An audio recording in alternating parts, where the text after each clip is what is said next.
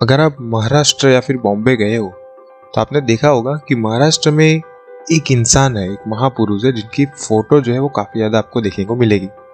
आप जगह जगह पे उन पे, उनके बैनर्स जो है वो देखेंगे, आप उनका नाम जो है वो जगह जगह पे सुनोगे। कुछ कार्स ऐसी होती है जहाँ पे भी आपको काफ़ी सारे उनके फ़ोटोज़ मिल जाते हैं। तो हाँ मैं बात कर रहा हूँ शिवाजी महाराज की, और आज का ये पॉडकास्ट जो है वो इतना ज़्यादा नॉर्मल नहीं होने वाला। क्योंकि ये जो पॉडकास्ट है इसके अंदर हम नॉर्मल इन्फॉर्मेशन तो जो सबके पास होती है कि अखंड हिंदू राष्ट्र को खड़े करने में उनका काफ़ी बड़ा कंट्रीब्यूशन रहा है। लेकिन अगर उसके बारे में भी आपको इन्फॉर्मेशन नहीं है तो हम उसके ऊपर भी पॉडकास्ट बनाने ही वाले हैं।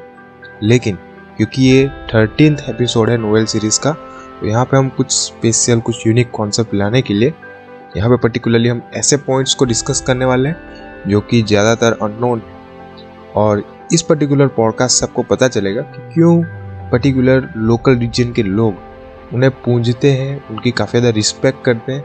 और आज के इतने मॉडर्न युग में भी इतने मॉडर्न टाइम में भी वो उनको आ, उनकी जो फ़ोटो है वो अपनी कार जैसी एक कीमती चीज़ पे भी लगाना प्रिफर करते हैं। तो इसके ऊपर पूरा का पूरा ये पॉडकास्ट होने वाला है। ऑल्सो इसके अंदर हम डिस्कस करेंगे उनकी कुछ सीक्रेट टनल्स के बारे में।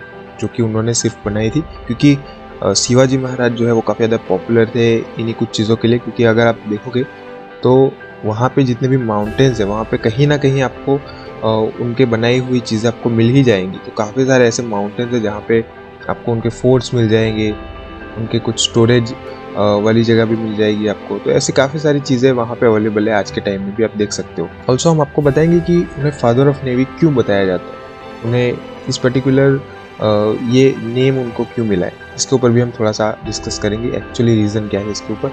ऑल्सो कुछ ऐसे सीक्रेट फैक्ट्स भी आपके सामने रखेंगे, जो कि शायद से आप नहीं जानते होंगे, अगर आप महाराष्ट्र या फिर उससे नज़दीक के इलाके में नहीं रहते जो पॉडकास्ट होने वाला है, काफ़ी ज़्यादा इंटरेस्टिंग आपको मज़ा आने वाला है फॉर श्योर हर बार की तरह इस बार भी फिर से कुछ ना कुछ इंटरेस्टिंग इन्फॉर्मेशन आपके सामने रखने की ट्राई करेंगे।